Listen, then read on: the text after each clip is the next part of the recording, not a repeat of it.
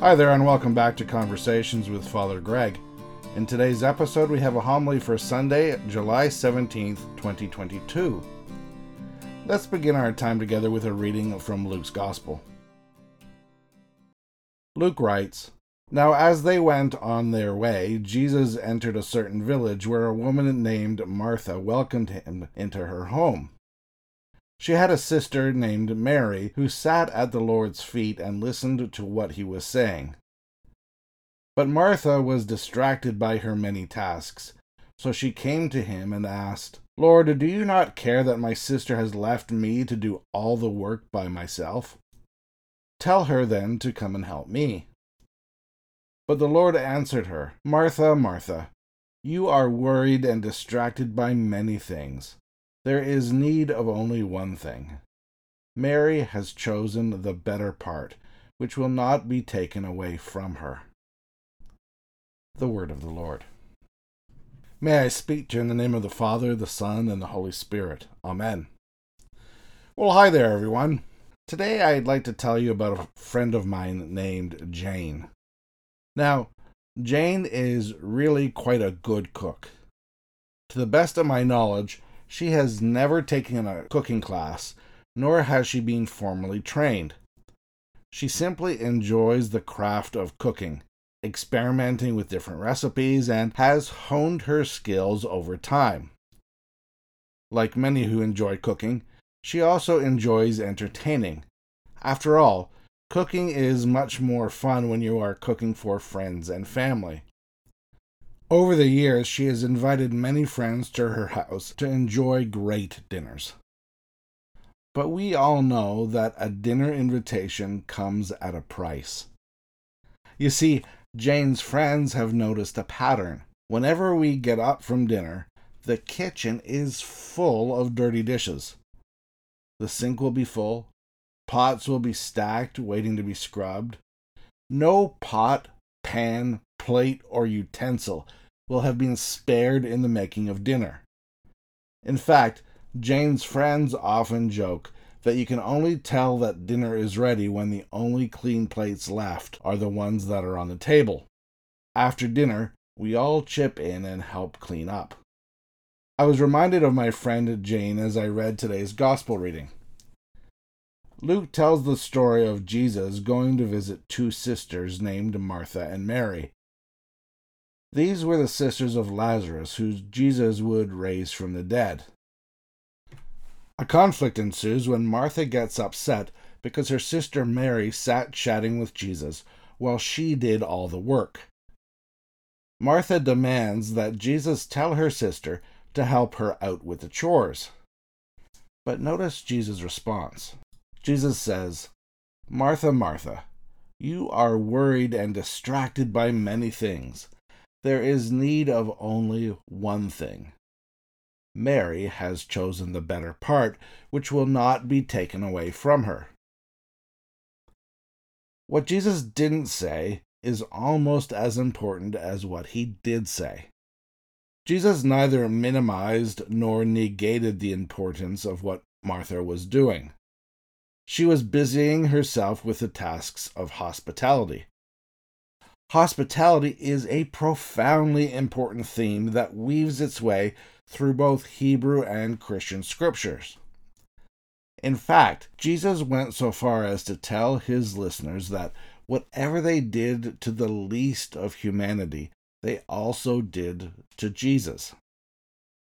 Since the earliest of biblical times, God encouraged faithful people to show hospitality to friend, stranger, and even foe, all alike.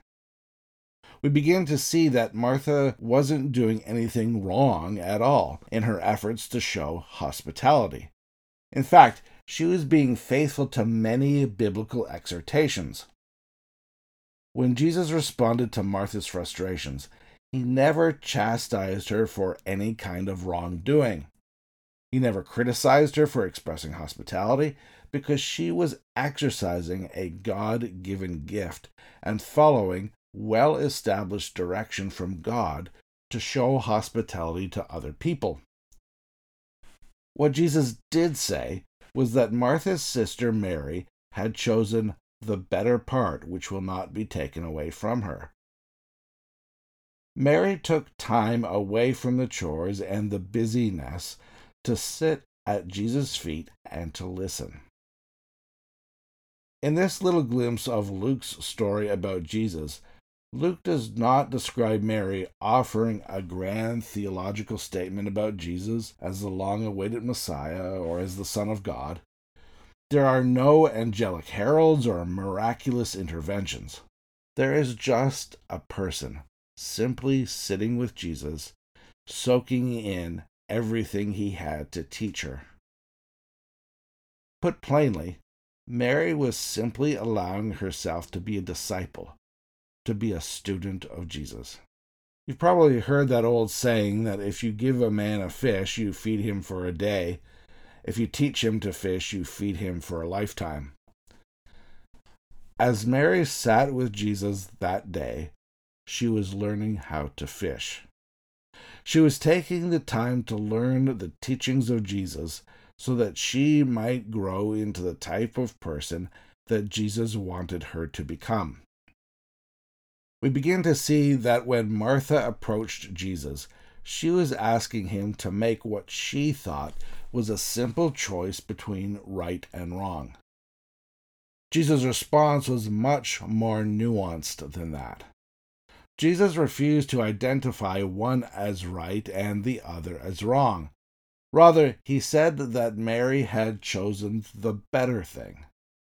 It becomes a choice between better and best, not a choice between right and wrong. This story offers you and I several important reminders today.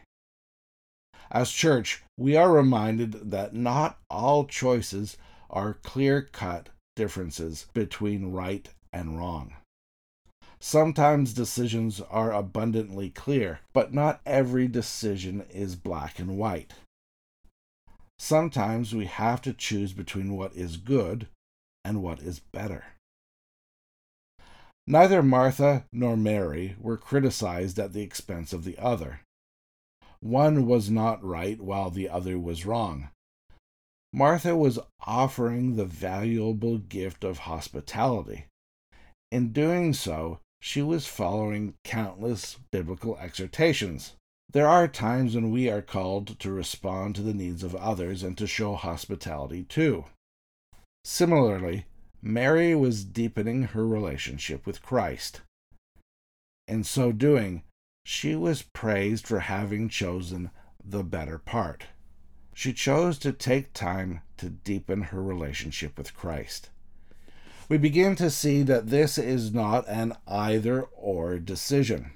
As people of faith, we are not called to lives of service at the expense of deepening our faith, nor are we called to deepen our faith while abandoning our obligations to serve each other. It becomes clear that this text reminds us that there is a time to respond to a call to action, to show hospitality, to defend the weak, the helpless, and the marginalized. But there is also a time to set the busyness aside and make time for quiet contemplation, studying the scripture, and a time for deepening our relationship with Jesus of Nazareth. The two are not mutually exclusive, but rather we are called to do both while inviting others along for the journey. This morning, I would like to thank those who regularly make time working behind the scenes like Martha. I would also encourage each of us to follow Mary's example and set aside some time to deepen our relationship with Christ through prayer and through study. Let's pray. Eternal God, you draw near to us in Christ and make yourself our guest amid the cares of our daily lives. Alert us to your presence and make us attentive to your voice, so that we may treasure your word above all else we ask this through Jesus Christ, your Son. Amen.